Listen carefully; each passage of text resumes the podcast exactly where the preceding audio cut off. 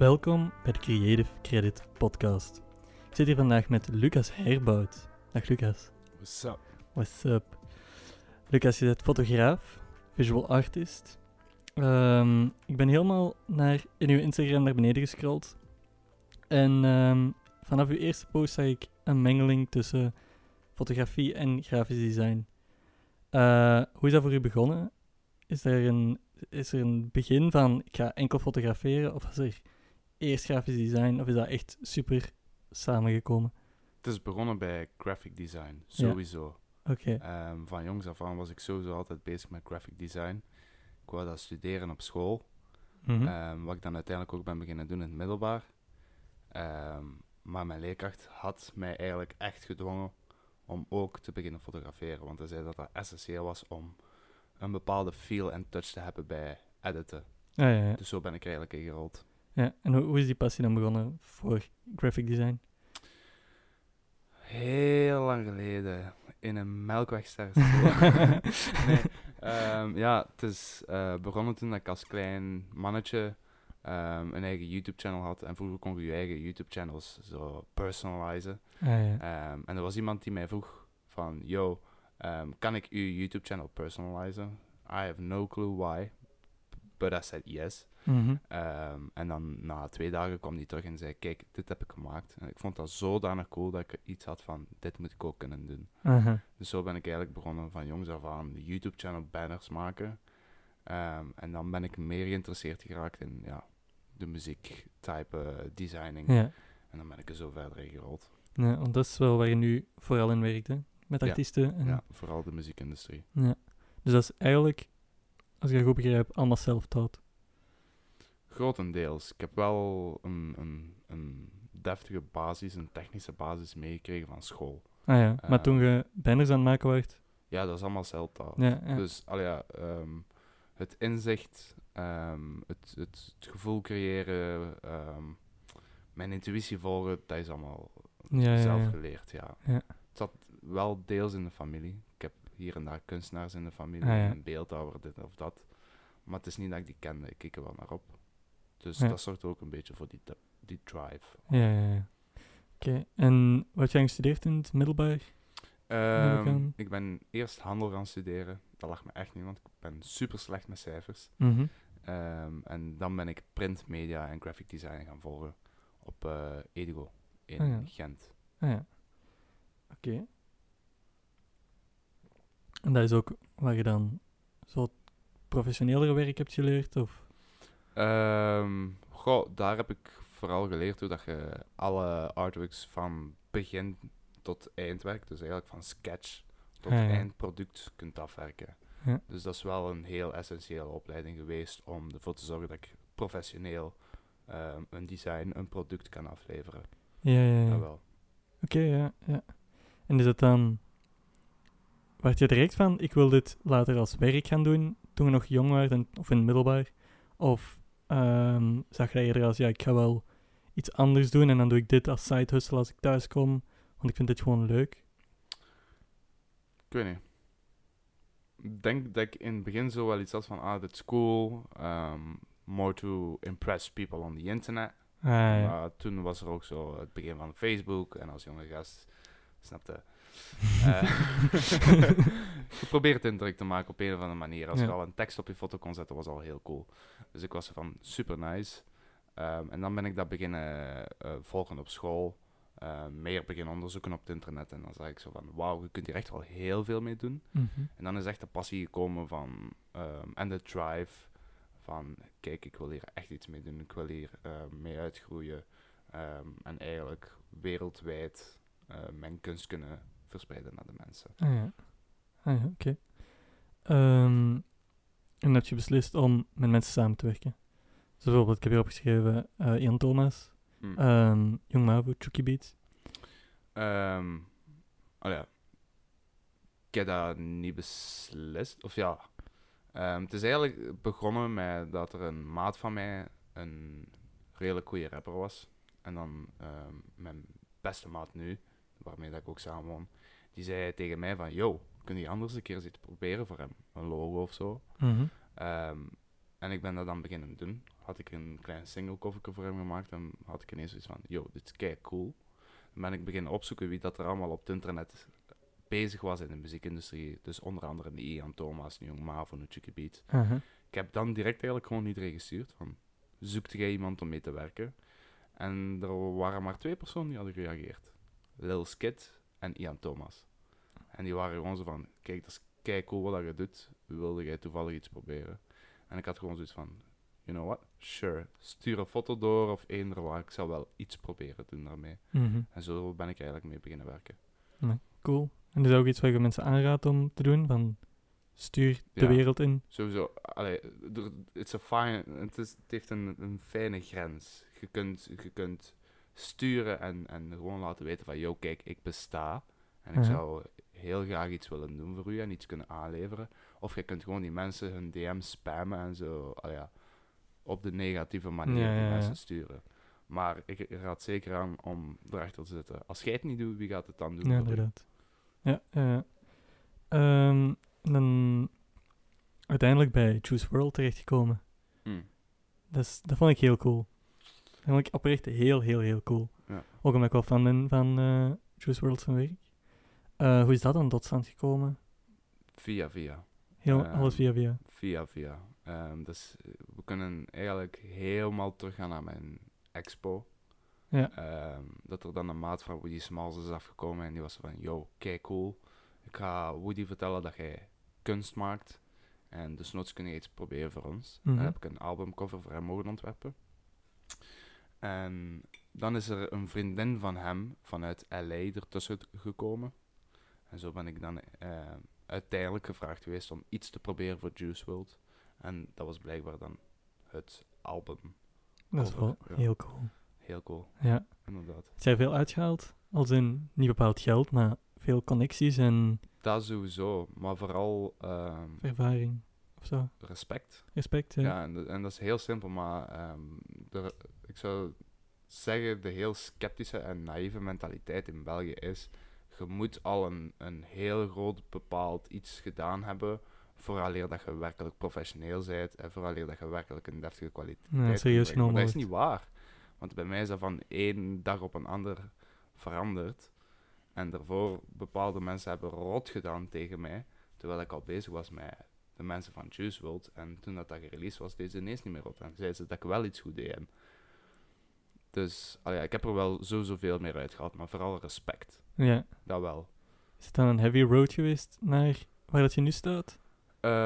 Heavy. Je wordt als visual artist snel over het hoofd gezien. Dat is zwaar undervalued. Mm-hmm. Ik heb het vroeger heel veel voor gehad. Ik heb er zelfs een video over gemaakt. Dat is nu al lang van het internet natuurlijk. Mm-hmm. Maar een soort van klaagvideo. Waarbij ik duidelijk maakte dat ik bijna nooit betaald werd. Ik deed dingen voor mensen. Ik was ingeschreven als zelfstandige. Ik heb heel veel kosten dan. Mm-hmm. En mensen konden mij vragen voor werk. Ik maak dat dan. En meestal lieten ze dan niks meer weten of dat het nu goed was of niet. En ze betalen niet. Of ze pakken het gewoon en ze gebruiken het, maar ze betalen niet. Mm-hmm. Dus ja, in het begin was dat zeker een probleem. Maar nu, tegenwoordig, omdat ik al op zo'n bepaald punt zit, kan ik een hogere prijs vragen en komen er tenminste mensen af die... Serieus zijn over serieus werk, hè? Serieus werk. En ook over hun eigen werk. Ja, en qua vrienden en familie en zo, stonden die er altijd achter? Of dachten die van, ja, probeer maar, het gaat toch nooit lukken? Of? In het begin was dat heel moeilijk, hè. Kan ik geloven. Vrienden, die waren gewoon zo van, ja, kijk, geloof wat jij wilt geloven, hè. Ik verkondigde heel veel dingen, dus ik had zoiets van, ik wil dat kunnen doen en dat kunnen doen. En ik had al grootste dromen over met grote artiesten werken en een brand hier en dat proberen. En die waren gewoon zo van, ja, dat is cool, you do you, wij willen er ook wel bij betrokken zijn. Maar mijn ouders en familie, die waren ook wel, er zitten heel veel geleerde mensen in mijn familie. En ze hebben allemaal het usual traject afgegaan van, school gaan, afstuderen, een goede deftige job zitten, comfortabel zitten. En dat is ook hetgeen wat van mij verwacht werd. Maar ik heb nooit kunnen presteren naar Latijn volgen of dit of dat. Dat was direct een technische richting. Dus mijn familie was er altijd wel sceptisch over. En ze waren zo van, kijk, zorg gewoon dat je diploma hebt, zodat je comfortabel zit. Maar ik heb er mij uiteindelijk gewoon door moeten boksen en moeten zeggen van kijk, ik wil niet comfortabel leven, ik wil kunst maken, dat is niet comfortabel. En uiteindelijk, nadat ik heel hard heb moeten strijden, hebben ze ook wel zich erbij moeten neerleggen. Mm-hmm. En nu beseffen ze van, oké. Nu zijn ze wel trots. Tuurlijk. Allee, sowieso. Hè. Ik heb ervoor gezorgd dat ik geld bij hen op tafel kon leggen, dat ik hier en daar een huur kon betalen. Ze hebben mij ook heel veel gegund natuurlijk. Heel veel geduld gehad met mij. Maar passie, dat overtreft alles. Hè. Ja. Dus... Ja, klopt. Ik was helemaal niet gelukkig toen dat ik het traject volgde dat ze wou dat ik volgde. Op kot gaan, studeren. Ik ging helemaal niet naar school. Ik zat gewoon op mijn kot te chillen, eender wat te doen, het varken uithangen. Ja. Dus dan heb ik tegen hen gezegd van, het is beter dat je mij gewoon loslaat, dan dat je mijn leven op die manier eigenlijk negatief beïnvloedt. Ja, ja, kan ik geloven. Mm. En dan, na allemaal online werk, ook gekozen, ik weet niet hoe het verlopen is, maar een tentoonstelling gedaan, een expo, zoals je dan al zei. Ja. Hoe is dat tot stand gekomen? Ik was gestopt met school en dan was ik part-time aan het werken, want op school was ik al hier en daar zelfstandige jobjes aan het aannemen. Maar ik was part-time aan het werken als een garagist voor camions via een maat en dan als zelfstandig fotograaf, graphic designer. Van het moment dat ik had gezegd van, kijk, ik ga nu fulltime zelfstandig gaan, had ik ook zo een beetje de, hoe kunnen we dat zeggen, hoogmoed, een beetje de foolishness van, weet je, binnen een jaar tijd ga ik ook een expo organiseren. En ik had dat dan ook op mijn Instagram gezet. En dan een dag of twee daarna had ik zoiets van, shit, ik heb het echt gezegd. Ik moet dat echt doen nu. En dan ben ik er alles voor beginnen doen om ervoor te zorgen dat dat feitelijk ging gebeuren. En zo is alles in een stroomversnelling gekomen. Veel meer kunstwerken beginnen maken, veel meer connecten met mensen, kunstwerken proberen aankopen, proberen mij in contact te komen met mensen van het cultuurcentrum van Sint-Niklaas, van het museum. En dan was het ineens een jaar later en daar was de expo. Alright. Dus ja. Dus je hebt jezelf zo die verplichting opgelegd. Ja. En omdat ik net... freshly dropped out of school, freshly dropped out of the job that I had, wat nog de enige sense of security was voor mijn ouders.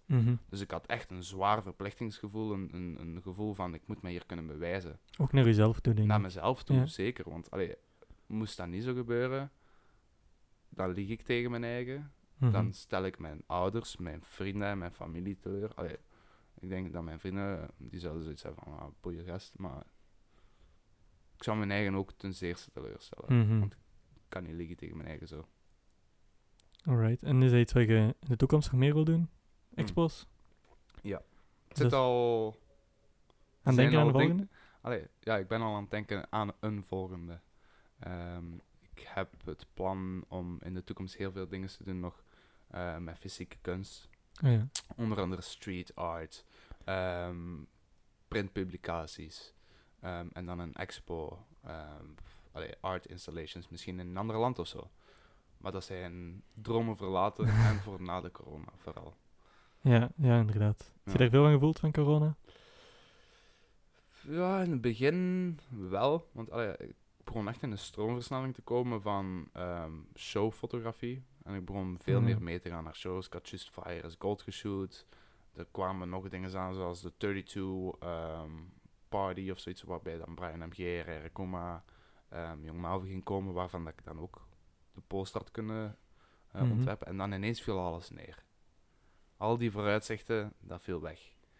En toen had ik zoiets van, wat moet ik nu doen? En dan viel ik terug op de basics, want ik zag dat papiertje voor me hangen, Make Art Every fucking Day. En ik dacht van, ik ga gewoon kunst creëren. En dat is dan wel even stilgevallen. Iedereen was stilgevallen. Maar aan de tijd probeert iedereen terug omhoog te stappen. En omdat ik al vanaf het begin die kunst aan het maken was, zijn mensen direct ook naar mij gekomen. Omdat ik ben uiteindelijk... Ik heb mijn eigen niet verwijderd uit de spotlights of zo. Ja, dus terwijl het iedereen stilgevallen was, werd jij gewoon verder blijven gaan. Ja. Proberen toch zoveel... Er zijn hier en daar ook dagen geweest waarbij dat ik... niet iets heb gemaakt en online of zo had kunnen plaatsen. Eerder dan denken, neerschrijven. Ja. Dus elke dag wel gewoon met je art bezig zijn, niet bepaald elke dag art. En dat is ook iets wat heel belangrijk is voor iedereen die ermee bezig is. Mm-hmm. Het is niet omdat ik zeg, make art every fucking day, dat jij of die kunst online moet plaatsen, of die kunst feitelijk moet afwerken, of er zelfs aan moet beginnen. Je kunt er al over nadenken. Je kunt dat neerschrijven. Je kunt de items gaan kopen voor misschien later te fotograferen en te editen, of iets anders bij te doen. Mm-hmm. Dus dat is hetgene wat ik vooral heb proberen doen in het begin van de coronaperiode. Mijn eigen in die goede energie te houden van, er moet hier consistent aan gewerkt worden. No matter what. Ja. En nu zit je dan bij dat idee gekomen van Make Art Every Day. Want je zegt, dat hing boven mijn bureau, maar je hebt dat daar op een bepaald moment geplakt. Mm-hmm. Hoe zit je dan, wanneer zit je begonnen met Make Art Every Day en beginnen denken aan, ik moet elke dag kunst maken? Toen ik zelfstandig ben beginnen werken. Vanaf de eerste dag? Ja. Of ja, van het moment dat ik gestopt was met school. Ah ja. Toen had ik eigenlijk echt een mental breakdown gehad. Toen heb ik mijn broer al welend opgebeld, die zat in China. Uh-huh.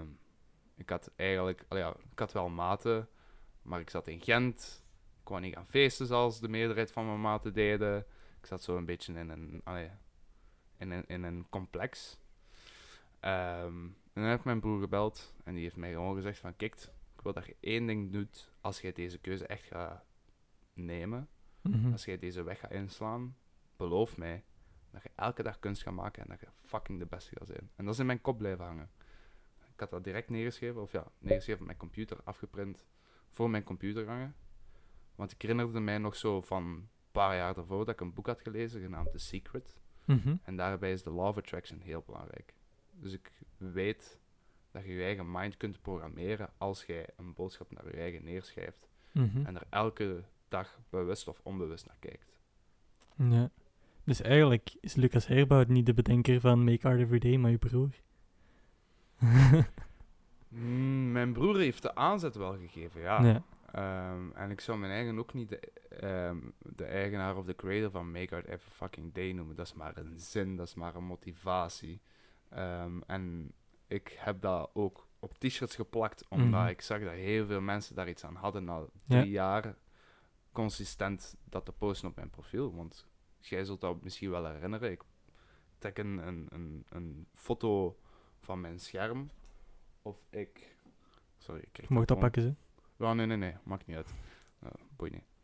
Dus ik trek een foto van mijn scherm en dan van die dingen. Iedereen herinnert zich dat waarschijnlijk wel. Uh-huh. En er zijn heel veel mensen die er elke dag iets aan hadden. En mensen begonnen dat automatisch, als ze mij zagen, zeiden ze, hey, make art every fucking day. En ik dacht van, mensen hebben daar iets aan. Dat is cool. En dat is eigenlijk feitelijk iets... Want daarvoor heb ik geprobeerd om een bepaalde narrative te pushen rond mijn eigen brand. En dat werkte nooit. En dit was eigenlijk heel onbewust, heel foolish. Mm-hmm. En dan... Dat werkte. Omdat ik daar niet over nadacht. Het was heel... genuine. Ik ga daar even op zitten. Zo irritant. Alright. Ja. Oké, ja, ik denk ook... Toen ik dacht van, ik moet gasten uitnodigen voor deze podcast... En ik dacht, Lucas Herbaut, ja. Want Make Art Every Day, dat is echt de zin waarbij dat mensen moeten leven als je iets wil doen in de creatieve sector, denk ik. En daarom hangt dat ook... Als ik aan Lucas Herbaut denk, dan hangt de zin Make Art Every Fucking Day er wel echt aan vast. Dat is ook wel de bedoeling, denk ik. Ja. Allee, in het begin was het helemaal niet de bedoeling. Het was gewoon voor jezelf te... Het was voor mezelf te motiveren. En nog steeds... Allee, ik ben er mij wel nu veel meer bewust van dat mensen helpt. Dus ik probeer dat ook wel in een goede richting te duwen. Maar vroeger, alles wat ik op mijn story plaatste, was eigenlijk een bericht naar mijn eigen toe. Mm-hmm. Dat was altijd de boodschap naar mijn eigen toe van... Yo, keep on going. Hou je mind goed. Maakt niet uit in wat voor een shitty periode dat je nu zit. Oké, je zit aan het werken op die garage, maar maakt niet uit. Doe gewoon voort. Mm-hmm. En dat was elke dag zo. Ik moest om 4:44 opstaan. Ik zette mijn eigen ook zo op die repetitive numbers, bijgeloof. Maar ik stond elke dag zo vroeg op. En ik sprak altijd tegen mijn eigen via mijn gsm. Eigenlijk. Een soort van kunst op zich al. Een soort van expressie. Uh-huh. En altijd, ja. People were catching on it. En die vonden dat heel persoonlijk. Dus ik ben dat blijven doen. Ja, heel cool. En ja, zoals ik zeg, hangt echt aan u vast, vind ik. ja, dat is iets wat jij meedraagt in alles wat je plaatst. En... Ik geloof daar ook meer en meer in. Ja? Ja, sowieso. Omdat het ook zijn vruchten heeft afgeworpen. Zeker, en ik zie hoeveel mensen daar iets aan hebben, maar ik wil... en daarmee, ik heb dat op t-shirts geplaatst, maar you're gonna hear it over here first. Het is niet de bedoeling om hier een franchise of een of wat van te maken. Mm. Het is niet de bedoeling om er een grote brand uit te bouwen. Het is de bedoeling dat mensen dat op zich dragen en dat dat groter is dan mij. En de brand Hell Creative of eender wat. Ja, dat zou echt mooi. Een narrative moeten zijn die generaties achter ons kan beïnvloeden tot beter werk leveren. Tot een betere mindset. Het kan me echt niet schelen. Het is cool dat ik dat nu op een t-shirt heb gezet en de eerste mensen zijn erbij. En het zorgt wel voor een beetje exposure, wauw. Maar uiteindelijk, de essentie is nog steeds hetzelfde. Vind ik persoonlijk. Ja. En is dat iets waar je dedicated voor bent om dat echt de rest van je leven of je werkleven te blijven doen? Om elke dag ervoor te gaan en elke dag te werken? Ja, op een of andere manier wel, hè. Gewoon positief... Altijd een positieve invloed op een dag proberen hebben. Sowieso. Maar ik denk niet dat ik ga nog andere dingen zullen doen in het leven. Sowieso. Ja, daarom. Ik heb heel veel creatieve passies. Ik heb een lijstje die ik aan het afgaan ben. Dat hangt naast Make Art Every Day, waar niemand van af weet. Dat is mijn wishlist eigenlijk, van achievements die ik wil behalen. Alright. En er zitten bepaalde dingen tussen die ik wil doen, die helemaal niks te maken hebben met kunst of zo. Dus ja, ik hoop gewoon dat... Ik ga sowieso blijven pushen. Ik ga sowieso doen wat goed is voor mij. Dat sowieso. Maar ik hoop dat Make Art Every Fucking Day gewoon zijn eigen leven leidt. Dat ik daar niet de... mensen... Dat is heel cool dat mensen mij daarvoor herkennen. Maar het zou ook niet mogen limiteren in de zin van... Mensen moeten geen Lucas Herbaut worden om elke dag kunst te maken, snap je? Ja, of moeten u niet bepaald kennen om de zin te begrijpen en te doen. Het moet zijn eigen leven beginnen leiden, vind ik. It's a lifestyle, literally. Ja, klopt. En het is dat wat ik al heel de tijd probeer te pushen. Ja, ja, en je doet het heel goed, vind ik. Dat heb ik hier opgeschreven. Betekent every fucking day letterlijk elke dag. Dus feestdagen. Zoals ik er net al zei, elke dag... Maar niet elke dag creëren of elke dag posten of een of wat. Gewoon elke dag. If you want to do something and you want to get there, do it. Slaap niet op je eigen. Sorry. Als je, vroeger had ik dat ook. Ik was bezig van, ik wil kunst maken voor de muziekindustrie en dit of dat. Maar ik zat de hele tijd in mijn eigen melodramatische wereld van... Ik moet naar school gaan en ik weet niet, maar als ik die stap neem... En dat is een visieuze cirkel. Dat is echt een visieuze cirkel. Ja. En dan maak je jezelf zo wijs. Ik betrap mezelf erop dat ik dat doe. Dat je zo zegt van, ja, ik heb nu vandaag al zoveel les gevolgd. Ik heb echt geen tijd om nu nog iets te doen. En dat is de slechte mindset, hè. En... Als je, naar mijn mening, als je niet moe bent... Dat zelfs mensen, als je je niet ziek voelt... Als je geen koppijn hebt, als je behalve in je hart en in je mindset oncomfortabel voelt, moet het doen. Want dat is ook hetgene wat je tegenhoudt. Ja, klopt. En dat kan zelfs zijn als zo simpel als je bed opmaken of de afwas doen of eender wat. Ja. Dus seek that discomfort. Ja, dat is waar. Het is ook zo'n regel van, als je iets binnen de minuut of binnen de zoveel seconden kunt doen, doe het gewoon. Gewoon om productief te blijven en inderdaad. Gaat u zo dat kleine ding dat u gelukt is, tussen aanhalingstekens, in het begin van de dag gaat u gewoon verder zetten en op het einde van de dag gaat je iets groot veel gemakkelijker kunnen afwerken, wanneer je gewoon die simpele kleine dingen ook doet. Inderdaad. Wat ik soms zelfs doe, is het belangrijkste al helemaal in het begin doen. Het grootste helemaal in het begin, waardoor dat alle andere dingetjes... Zo klein lijken dat je die... ook perfect kunt doen op één dag. Soms is dat een projectje en dan denk ik van... damn, ik ga er een hele dag aan bezig zijn. Ben ik er 2 uur aan bezig. Dan heb ik nog 6 andere projecten, maar dan is dat zo gedaan. Want de andere leek zo groot en is dat... Oké, een klein editje hier, een klein edit daar. En dan maak ik er nog 3 edits ernaast bij. En dan is dat, het voelt niet meer moeilijk aan. Want ik heb al het grootste probleem... The worst enemy of the day heb ik al verslagen dan. Ja, dus de rest is zo... makkelijk, tussen aanhalingstekens. Oei, ik moet de camera gaan... Oké.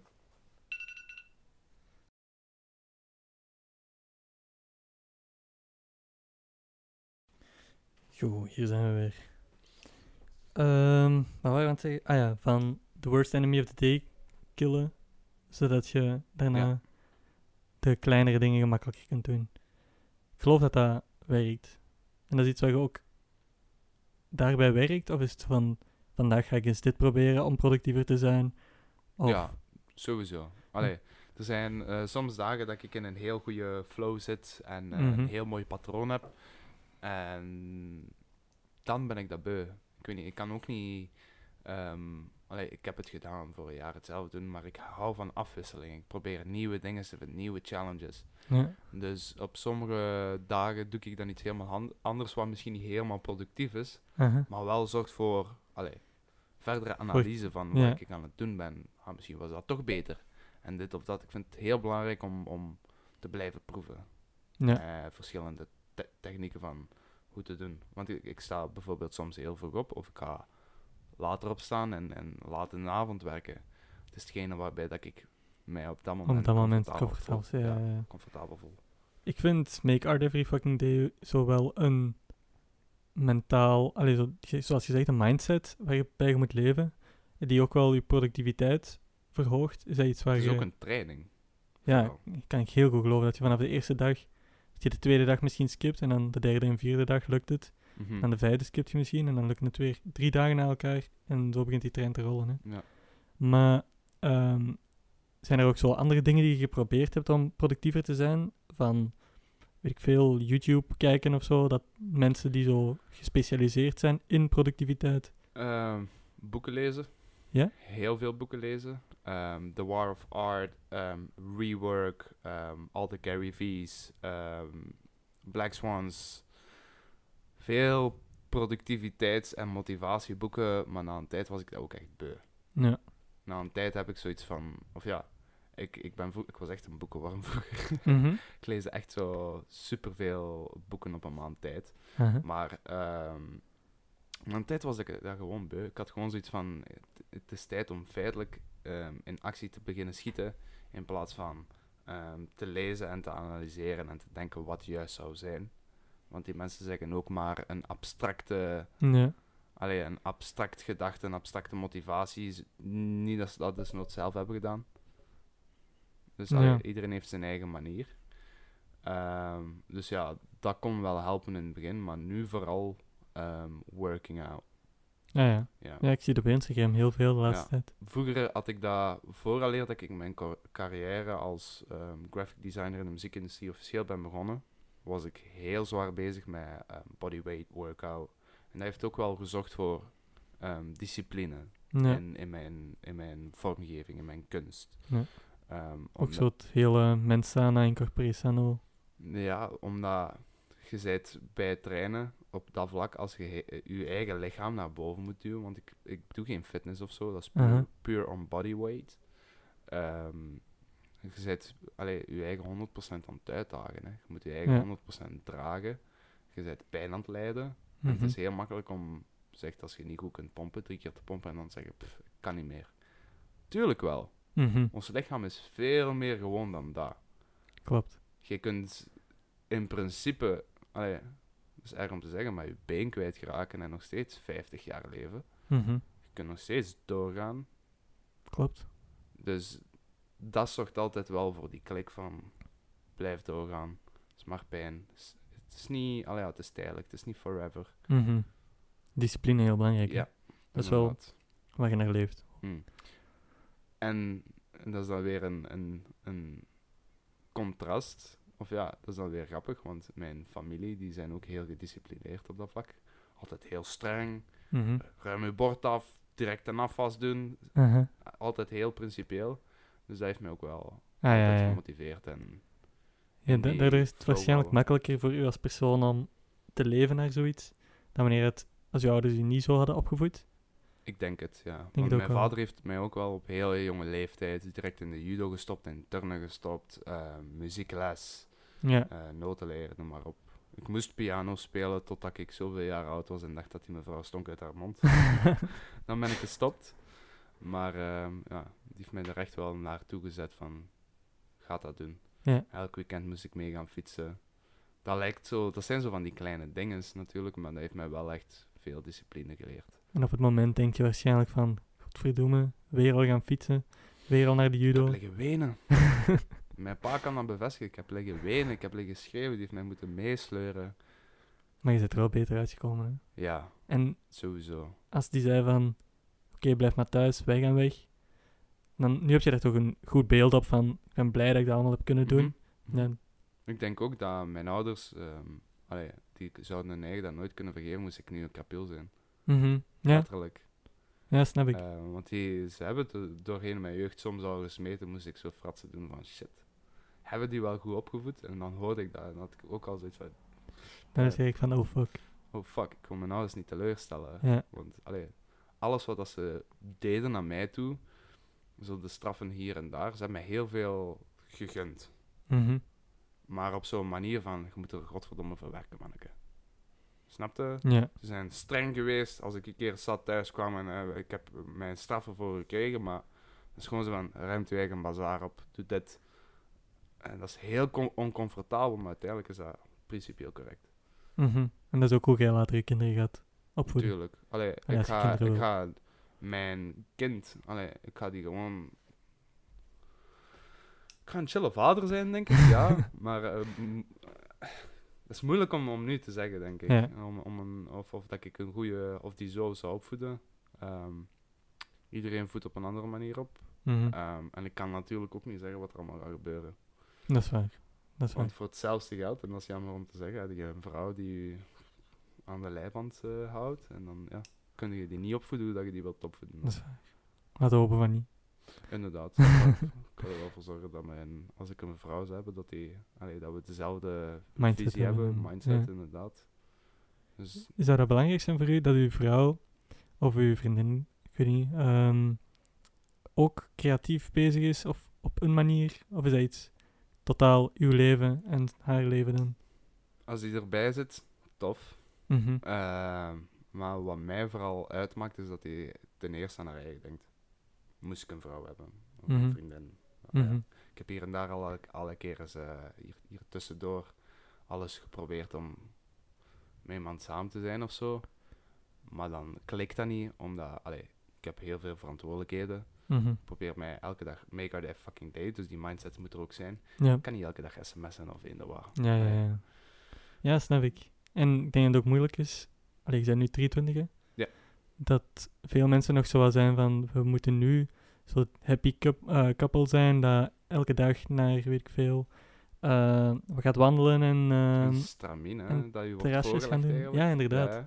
Maar ik snap dat voor heel veel mensen die nu creatief bezig zijn, even niet ter orde is. Nee. En pas op, er is een maat van mij die altijd zegt van, the sexual energy is necessary for a successful man, healthy sexual energy, and that's true. Maar soms is het ook nodig om wrak te zijn, zou ik zeggen, als kunstenaar, om volledig te voelen wat je moet voelen. Mm-hmm. Als je verdrietig bent, voelt dat hoe dat is om verdrietig te zijn. Ja. Stop dat niet weg, want dan gaat het nog meer verdrietig zijn.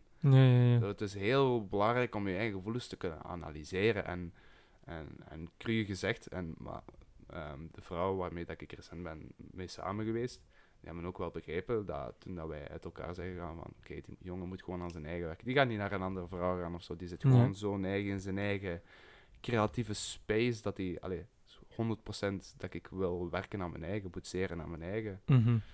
Dus ja, dat is soms wel heel eenzaam, maar het is wel nodig, vind ik. Ja, ik kan geloven. Ook dat je die gevoelens moet voelen zoals ze zijn. Inderdaad niet wegstoppen. Inderdaad, heel belangrijk bij kunst. Vooral eerlijk zijn naar je eigen toe. Want ik zie heel veel mensen zoeken naar een persoon, iemand waar dat ze een houvast aan hebben. Mm-hmm. Terwijl dat bij mij is dat tegenwoordig compleet omgekeerd geworden. Ik zoek iemand, ik zoek er zelfs niet. Het liefst van al zou ik iemand tegenkomen die gewoon zichzelf kan vasthouden. Die sterk op zichzelf is. Voilà, die gewoon een force on itself is. En dat op een positieve manier kan verwerven, op die manier. Ja, snap ik. Nice. Mm-hmm. Ook al over nagedacht al? in deze manier? Ja, ja. Zoveel. Ik heb er al heel veel gesprekken over gehad met, met vrienden, familie, vriendinnen zelf toen destijds. Mm-hmm. Van, kijk, het zit zo.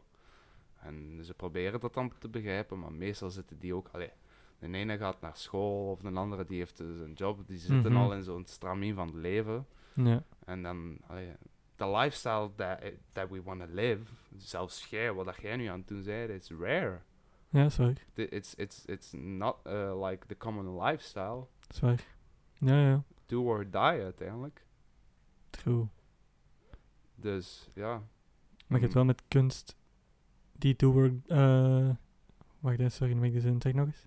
Do or die? Ja. Yeah. Met kunst is toch... Heeft je toch een ander leven?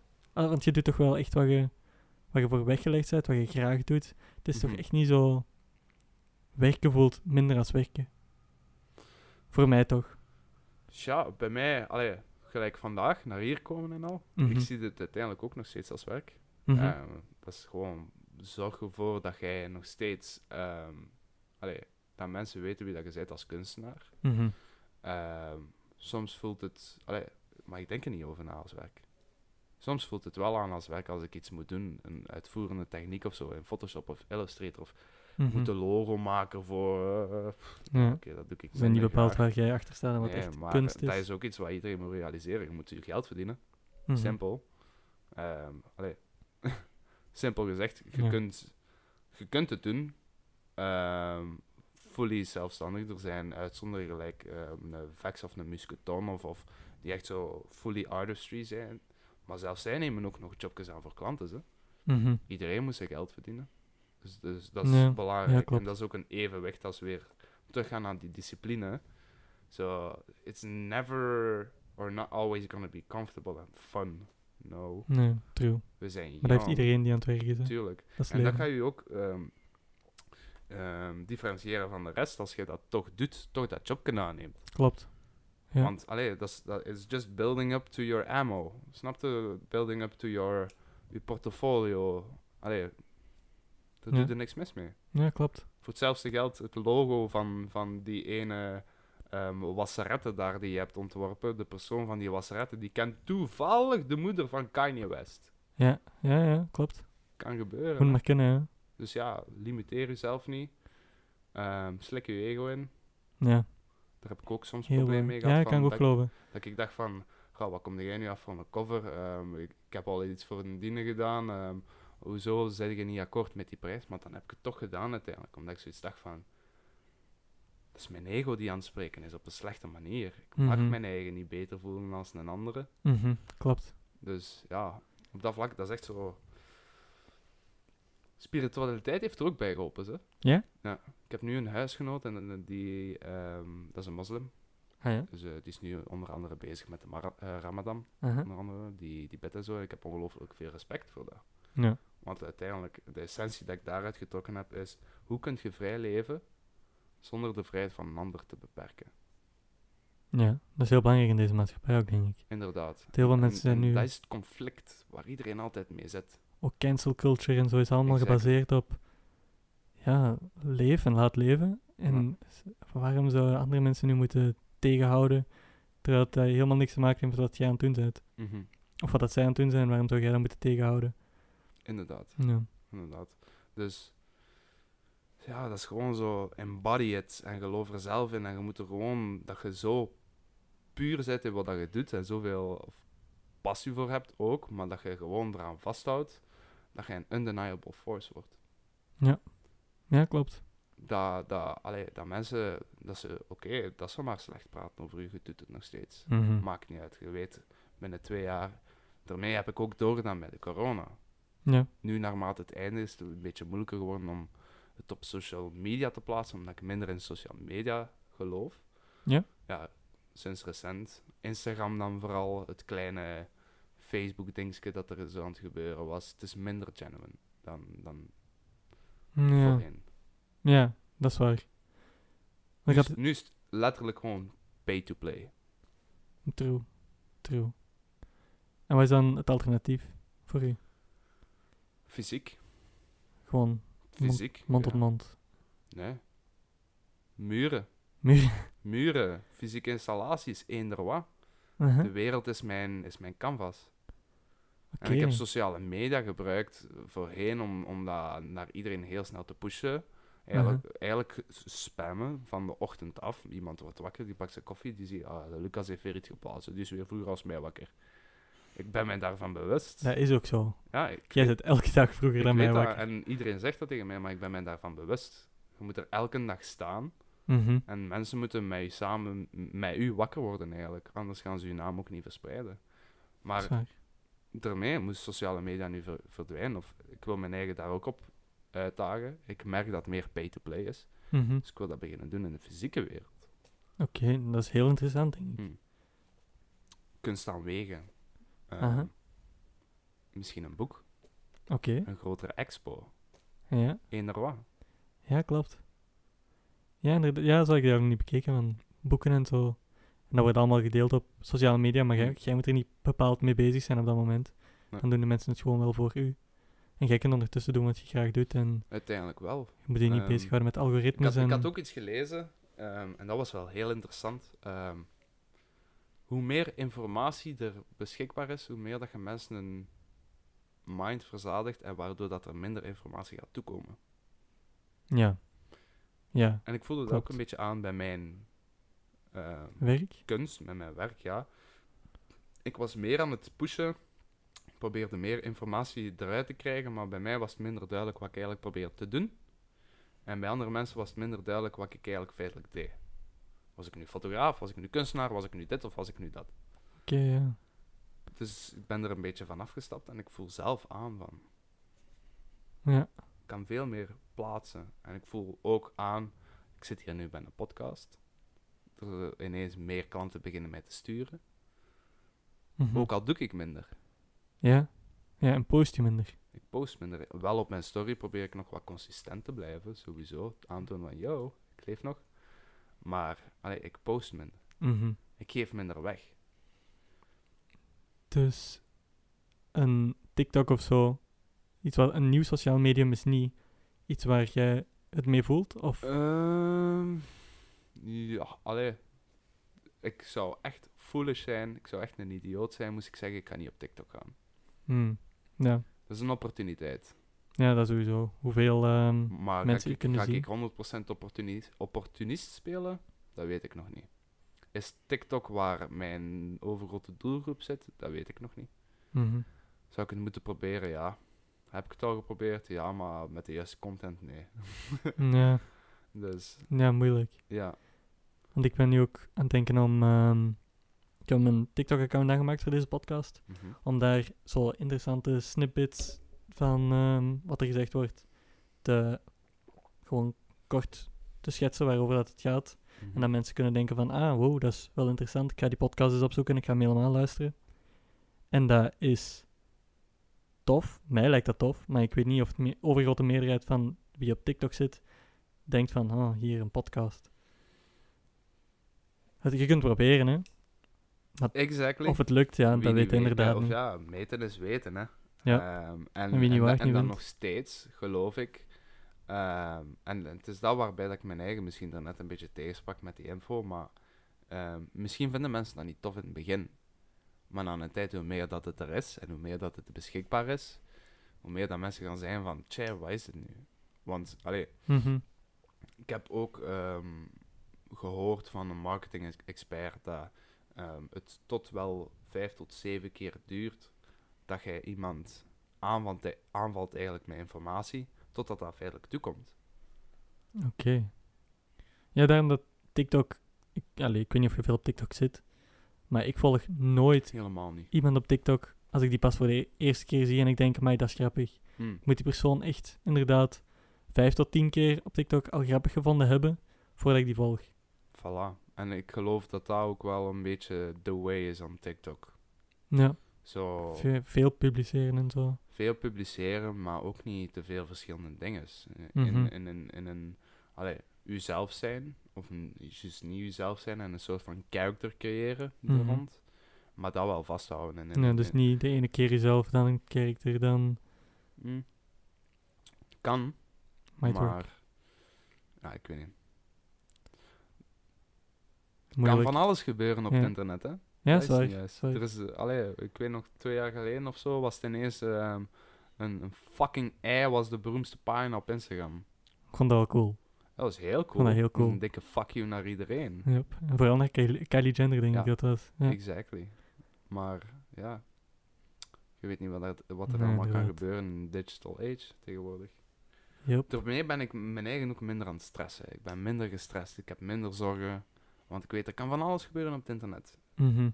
Instagram of die social media platform, it's cool. And you can gain a lot of traffic out of it. But if you don't feel like it, it's okay. Ja.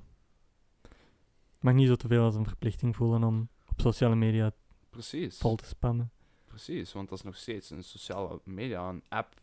Jij kiest nog steeds om die te downloaden. Je hebt volledig het... You're not missing out on anything. Ja, ook veel kunstenaars, denk ik, die bewust kiezen van ik zit niet op sociale media. Ja, dat kan heel goed zijn. Zeker en vast. Uh-huh. Hoe minder info dat er van hen beschikbaar is, hoe meer dat er mensen zo zijn van wauw. Hoe intrigerender dat hij is. Voilà. Om er dan iets van te zien in het echt of zo. Ja, klopt. En een YouTube-channel heb je ook, hè? Ja, maar niet actief op bezig. Nee, ik was gewoon ter voorbereiding alles eens even aan het checken. Mm-hmm. Ik vond die challenges waarbij dat je zo een foto pakt en die echt in korte tijd... Freestyle challenges. Ja. Die, ja. Vond ik echt heel entertaining om naar te kijken.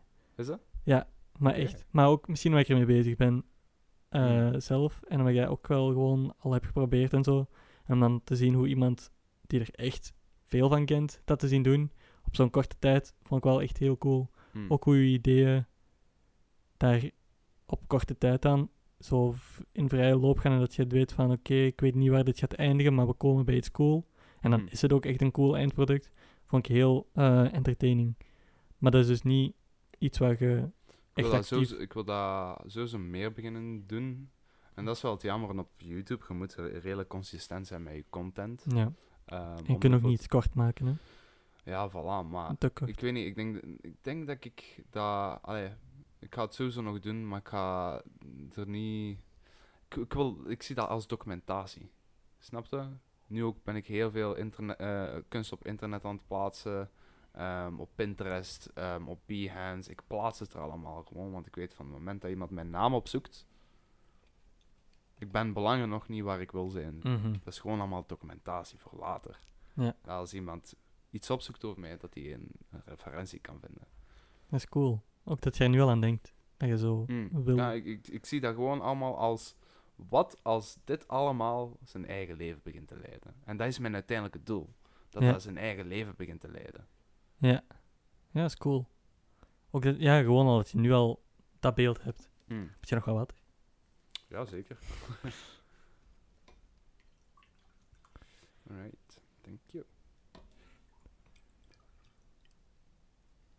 Zo. En dan...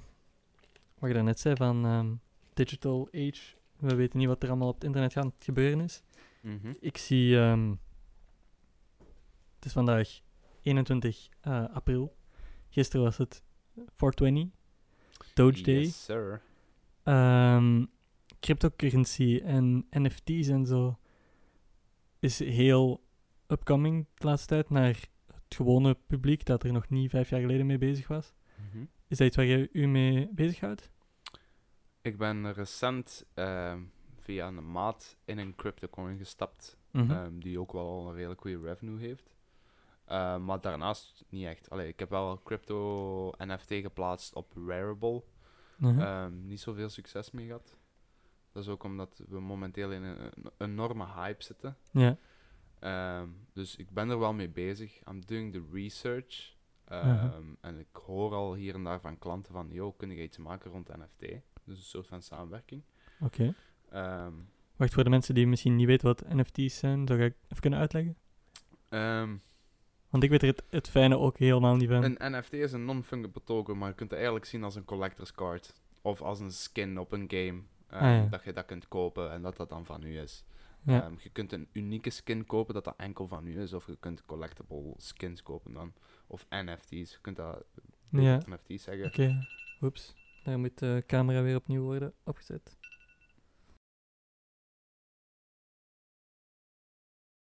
En dat is echt kut, want dat verbreekt nu het gesprek over NFT's. Ja. Yes. Dus inderdaad skins, en dan heb je unieke en... Ja, allee, ik omschrijf het als skins. Je kunt het zo zien als skins, maar allee, je kunt of je kunst op het internet in die cryptocurrency vastzetten, in die blockchain. Mm-hmm. En dan stijgt dat eigenlijk mee met de waarde. De waarde die je daarop zet, stijgt dat mee met de waarde van die cryptocurrency. Ah. Ja, ook. Dus, dat wist ik niet. Dus moest ik nu bijvoorbeeld zeggen, ik zet een artwork daarop voor 2,5 Ethereum. Ja, okay. Dus je kunt daar dan op bieden. En naarmate dat Ethereum meegaat op de markt, verandert die prijs. Oh, die dingen. Dus als Ethereum ineens crasht, dan is je NFT veel minder waard. Hangt er vanaf. Want als we gaan kijken naar een Beeple, uh-huh. Dat hangt allemaal af van hoe dat die artiest zelf aan het bewegen is. Ja, en die guy is echt heel veel geld aan het pakken. Ja, maar hij is geld aan het pakken op de sales die zijn collectors aan het maken zijn. En hij heeft ook geld gepakt op die, wat was het, Christie Auction van 70 en zoveel miljoen. Mm-hmm. Maar hij heeft heel veel artworks verkocht, zo collectibles. En dat mm-hmm. zijn dan misschien wel 1000 voor $12, dat is oké, veel geld. Mm-hmm. Maar je ziet er altijd zo'n miljoenenbedragen staan. Dat zijn die collectors die die bestanden achteraf doorverkopen. Ah. Resellen. En dat is het handige aan NFT. Krijgt hij daar geld voor? Als iemand daar reselt? Ah, ja, want als je zet dat vast in die blockchain. Dat is super secure. Uh-huh. Of ja, super secure. Niks is secure op het internet. Mm-hmm. Maar dat is goed gesecured, waardoor dat jij ook 100% de authentieke creator bent van die artwork. En jij kunt zelf kiezen, vooraleer dat je die artwork initieel verkoopt, hoeveel royalty rights dat je erop terugkrijgt. Ja. Dus je kunt zeggen, ik wil er 10% op terugkrijgen of 20% op terugkrijgen. En dus... moest dan... Ik heb dat nu gedaan bij een maat van mij. Ik had een artwork online gezet en ik heb gezegd, ik wil er 10% royalty fee op terugkrijgen. Okay. En er waren mensen dan die zeiden van, je gaat maar 10% krijgen. Nee, dat is niet waar. Ik heb de volledige prijs gekregen. Hij heeft mij maar €100 betaald voor dat. En moest hij dat nu verkopen voor 1 miljoen. En ik zet daar 10 of 20% op. Dan krijg ik €100.000. Ja. Oké, ja, dat is wel cool. Ja. Dus daar is die people heel veel geld mee aan het verdienen. Ja. Okay. Met die resales. Ja, want dat is wat ik mij afvraag. En er zijn natuurlijk ook... Sorry dat ik je onderbreek. Maakt niet uit, doe maar. Want er zijn natuurlijk ook single auctions die hij ook doet.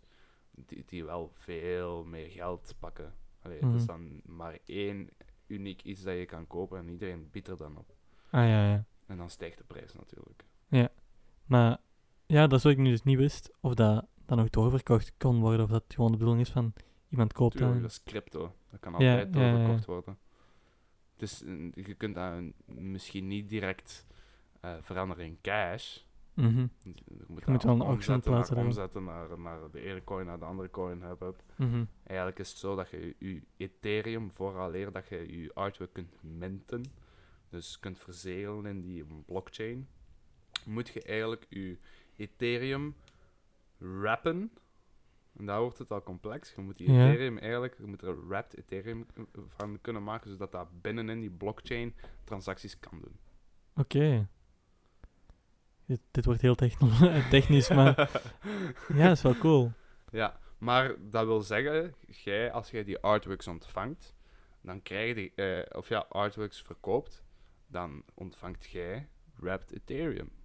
Maar dan moet jij die eerst nog omzetten naar normale Ethereum. Maar dat is een verhaal dat iedereen nu al weet. Op de Ethereum blockchain zijn er ongelooflijk hoge transaction fees. Ja, inderdaad. Dus ik heb het gehad voor mijn artwork van €50 tot €100, dat ik €200 aan transactiekosten moet betalen, om die er gewoon op te zetten en te kunnen verkopen. Oh my god. Om letterlijk dat bot te accepteren, mocht ik €30 betalen. Oh my god.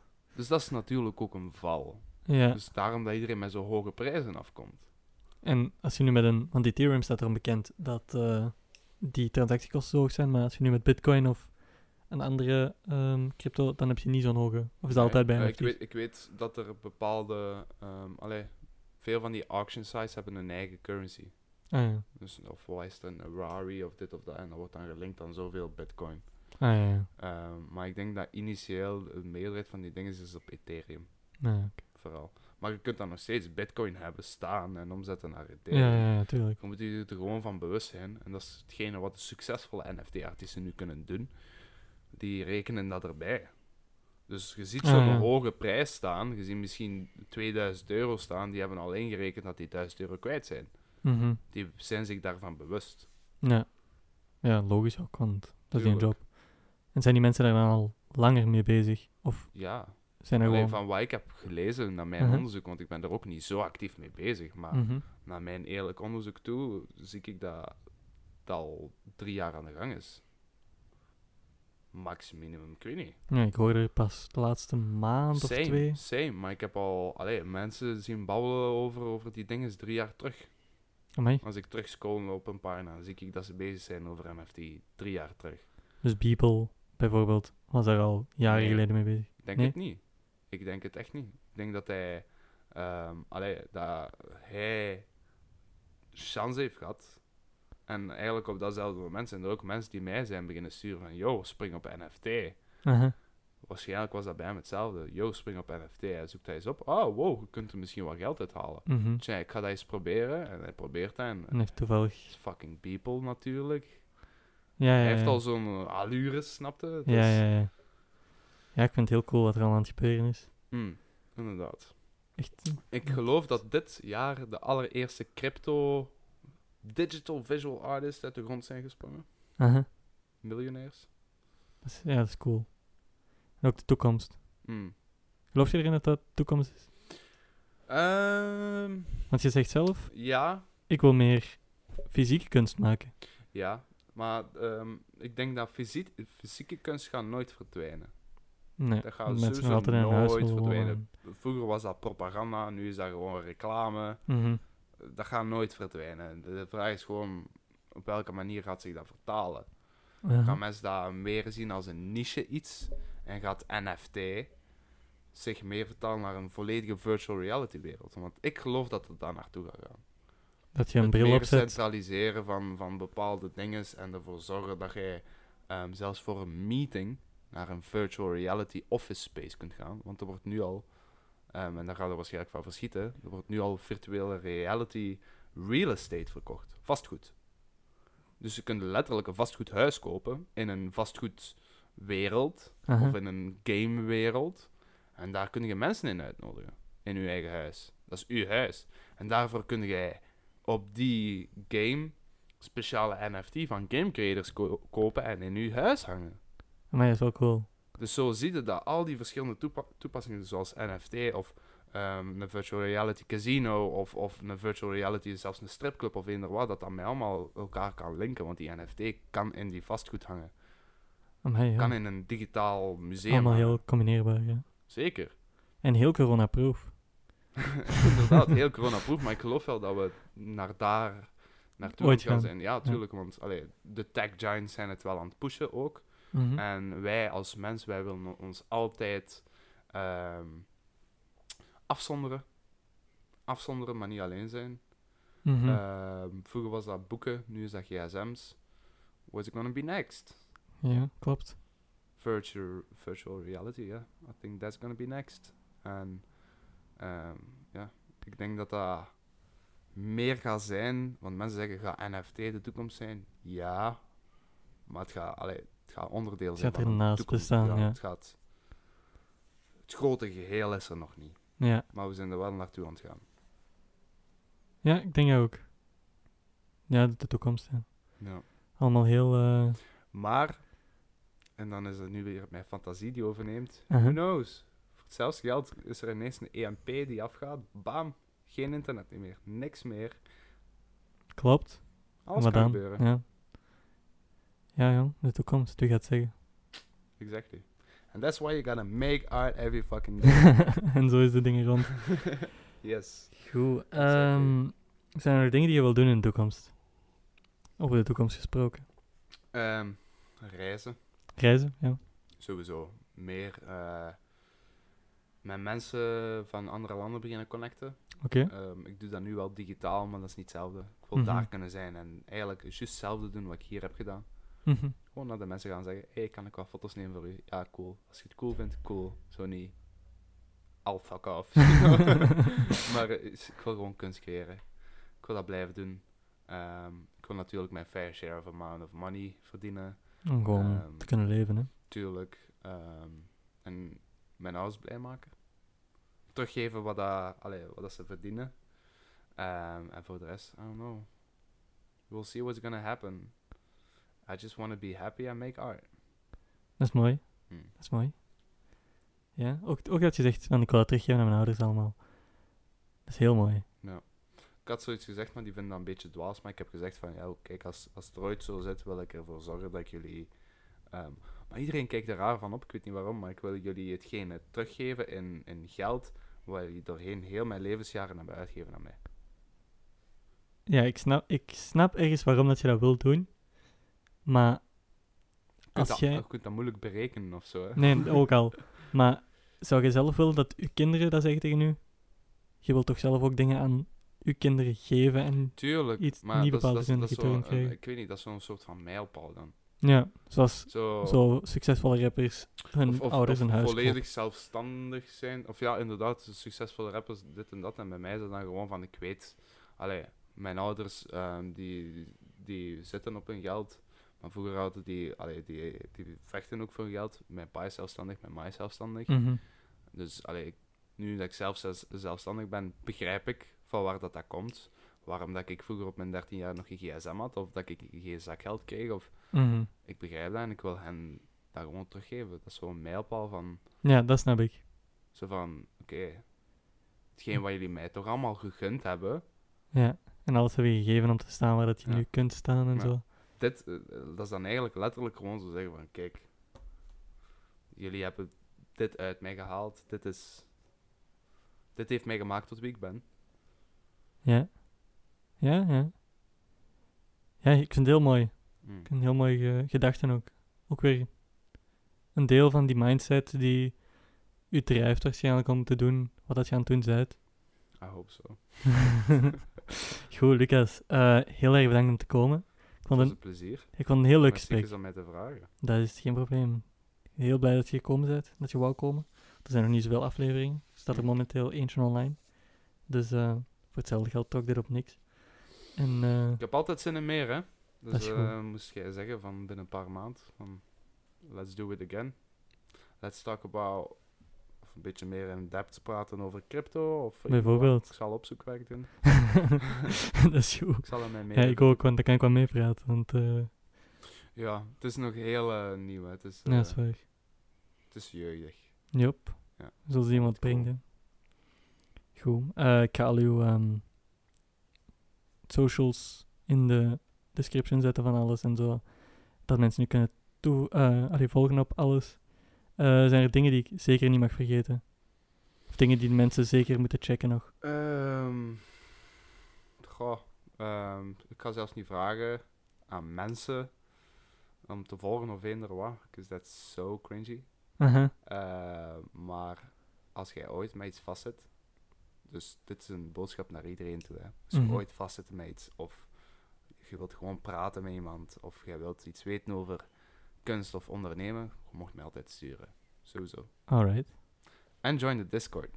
Ja. Ik zit er ook in. Ja? Ja. Oké, cool. Ja, join the Discord. Ik moet er zelf nog een beetje meer in komen, maar het is de bedoeling om daar meer designer challenges te doen, zodat iedereen hier en daar een keer eens uitgedaagd kan worden en mee kan werken met hetgene waar ik eigenlijk op die dag dan aan het plannen ben of zo. Ja, cool. En het draait dan eigenlijk zelfs niet meer om mij. Ik ben er nu 4 dagen in afwezig geweest en heel die designer community is met zichzelf aan het praten, snap je? Alright. Iedereen is gewoon kunst aan het sharen en aan het doen, dus... Dat is heel cool. Moest je in een Belgische of zelfs internationale kunstcommunity willen komen, join de Discord. Oké.